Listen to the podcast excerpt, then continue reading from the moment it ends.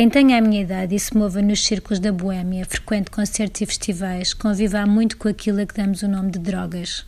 Arrisco até dizer que serão poucos os europeus ocidentais com menos de 40 anos que nunca viram pelo menos passar à sua frente um charro de ervo haxixe, um comprimido de ecstasy e uma linha de cocaína. Experimentando ou não, usando ou não, a maioria desses cidadãos sabe, como eu, que o uso de drogas, com aspas, não tem de ser forçosamente um mal. Como com o álcool, essa substância legal também com efeitos transformadores da disposição e percepção, o uso das tais drogas pode ser problemático ou não. Como com o álcool, depende das pessoas, das circunstâncias, da frequência do uso. A grande diferença, claro, é que o álcool é legal e as drogas, ou seja, as outras drogas, não. Usá-las implica, pois, riscos acrescidos, desde logo o de nunca se saber com certeza o que se está a usar e o de, por se estar a cometer o que ainda é, mesmo em Portugal, uma ilegalidade, poder ter problemas com a polícia e a justiça.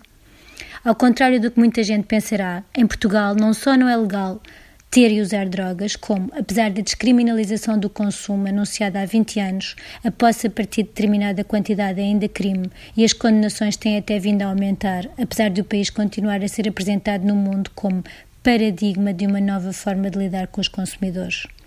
Aliás, o paradigma que faz agora 20 anos e tinha como base a ideia de que o utilizador de drogas é um doente e não um criminoso envelheceu mal.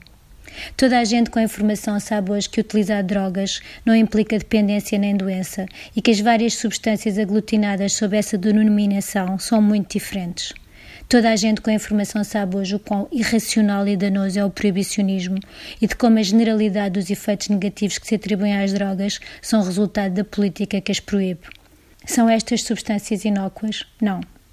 Mas o proibicionismo só as torna mais perigosas, enquanto enriquece o crime organizado, contribui para o financiamento do terrorismo e a desestruturação de Estados.